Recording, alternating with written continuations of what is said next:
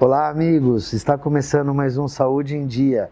Hoje recebo a doutora Elisa, médica oncologista, trazendo um tema aqui importante para a gente esclarecer o que é a doença, aonde a medicina chegou hoje em tecnologia, é, como que é o impacto do diagnóstico, uma doença que a gente tem uma gama muito grande de possibilidades de tratamento e que você tem que ter um referencial médico, um médico que te é, leve ao caminho certo para não ter uma sensação de desespero, pânico, que hoje a gente tem muito, mas muito a oferecer ao paciente. Doutora, obrigado a presença no Saúde em Dia.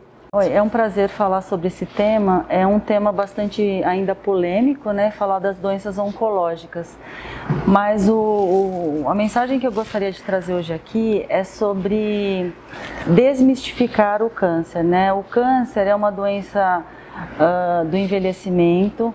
É, graças ao avanço aí das áreas médicas, né, de todas as áreas da saúde, a gente tem conseguido aumentar a expectativa de vida. E certamente os casos oncológicos eles tendem a aumentar.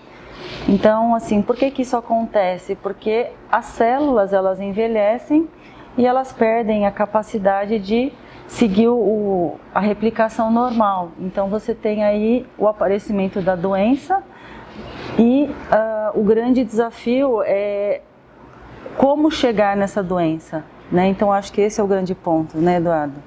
Hoje a gente sabe que, felizmente, com os métodos diagnósticos atuais, o diagnóstico se torna cada vez mais precoce, bem no começo, né, doutora? Isso, hoje a gente está num grande momento assim, da medicina em relação ao desenvolvimento de nova, novos exames de imagem.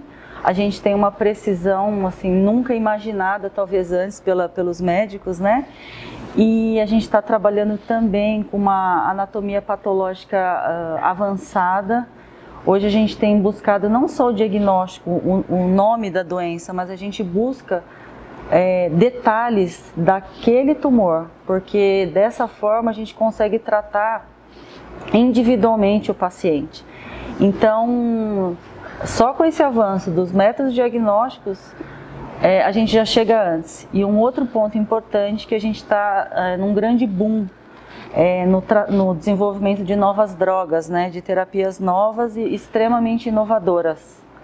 Falando um pouco dessa questão personalizada do indivíduo, cada um é cada um, é, hoje com essa análise genética dos tumores se desenvolveu muito uma linha da imunoterapia focando isso ligado a aquela pessoa, aquele gene, aquele câncer, né? É. Hoje, o grande, a, a grande assim, o ideal que se tem buscado nos tratamentos é a gente tratar os alvos, né? Que cada doença ela é disparada por algum alvo genético.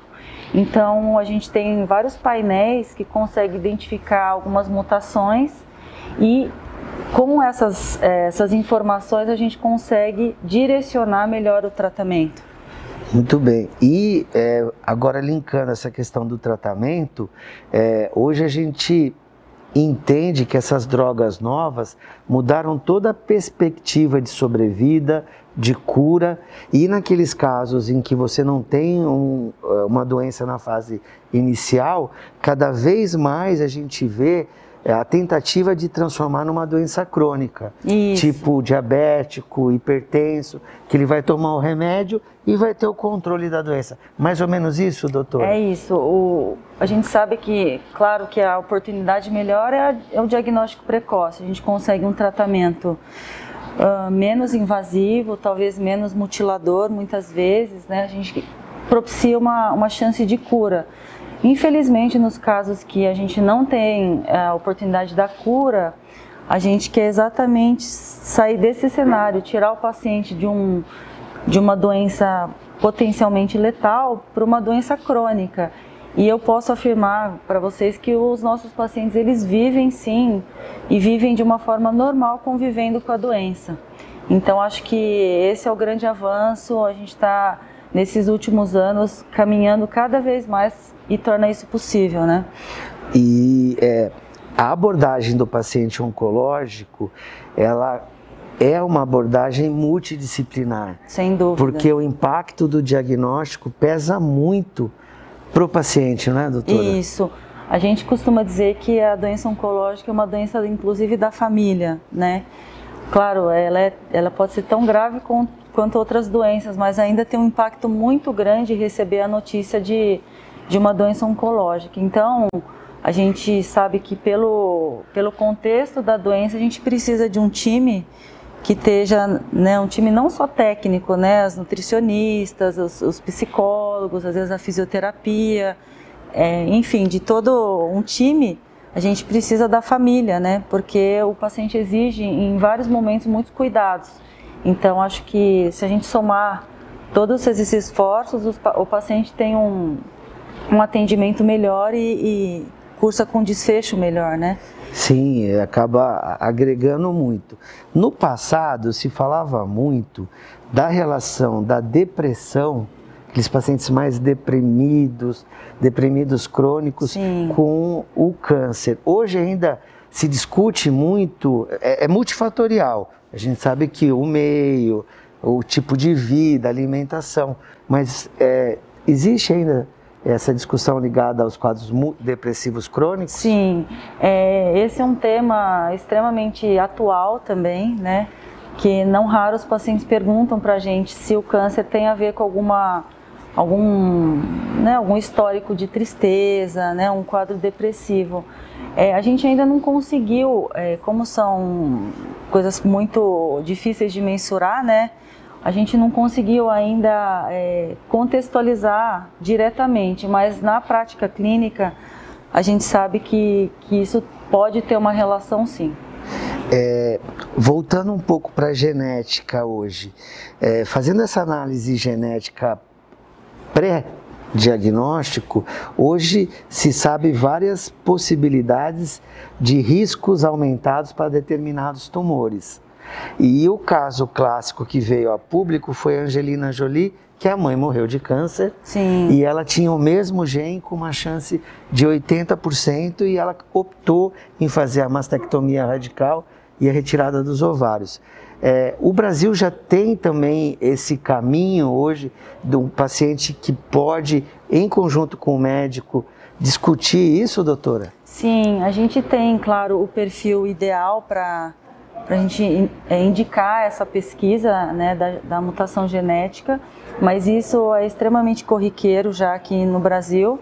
A gente tem como pesquisar os painéis, né, principalmente B R C A um e B R C A dois, né, e aí, uh, no momento oportuno, fazer a profilaxia, porque às vezes a mulher tem um câncer de mama unilateral, mas com a mutação ou do um ou do dois a gente opta por fazer a, a, a outra retirada da outra mama, e a depender do contexto de vida daquela paciente, se já tem prole, enfim, pensar no ovário, principalmente na, na mutação do B R C A dois.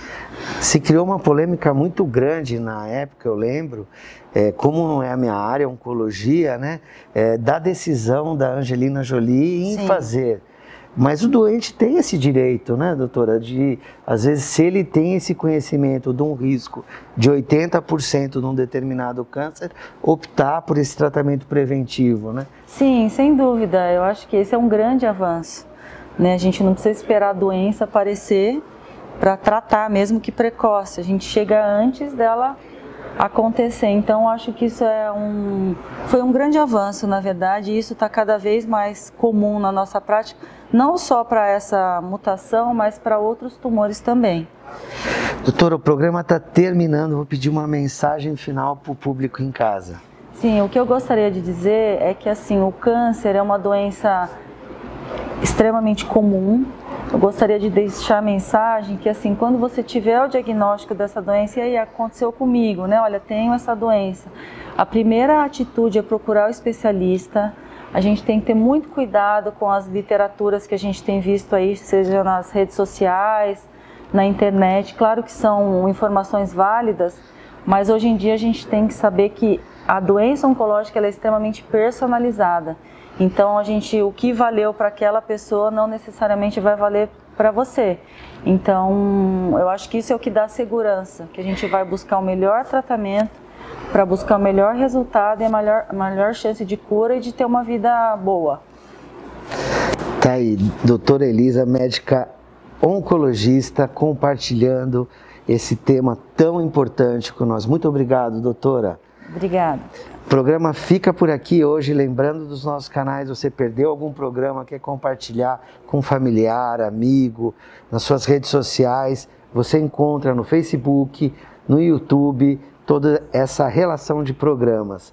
A gente tem esse conteúdo em áudio, o podcast, Spotify, isso para se escutar no carro, na hora do trânsito, na academia, correndo no parque ecológico, para não ficar de fora dessas dicas que ajudam muito. O programa fica por aqui hoje e a gente se vê num futuro programa. Tchau!